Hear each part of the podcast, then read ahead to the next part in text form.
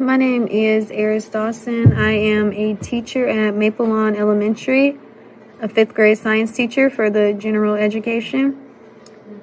My school is in Dallas, Texas, and this will be my second year at Maple Lawn Elementary. I chose to I chose to start a career in education because I wanted to address a lot of the institutional uh, racism and disparities that occur in education, especially in big cities. If I could have any other job, it would be crisis communication.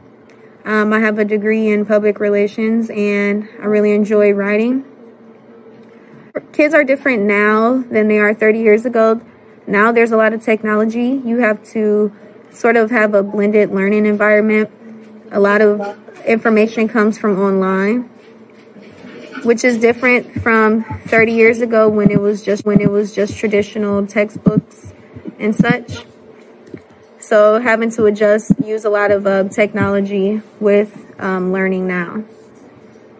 Someone that is thinking about becoming a teacher, I would tell them go for it. It's a lot. It's a blended profession, so you have to be like a, a therapist, a psychologist, a gym teacher, Uh, nurse, all these different things, but it is one of the most rewarding experiences that you will ever get working with children. You learn a lot from them, more from them than you could ever teach them. That I can change to help kids learn better is teaching them how to think.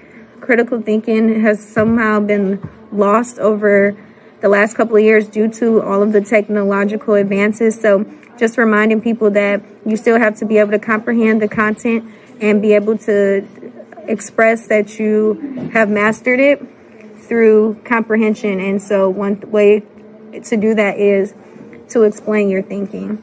So one way that I can change um, helping kids learn better is teaching them how to critical think and not just rely on um, A, B, C, or D for answers anymore.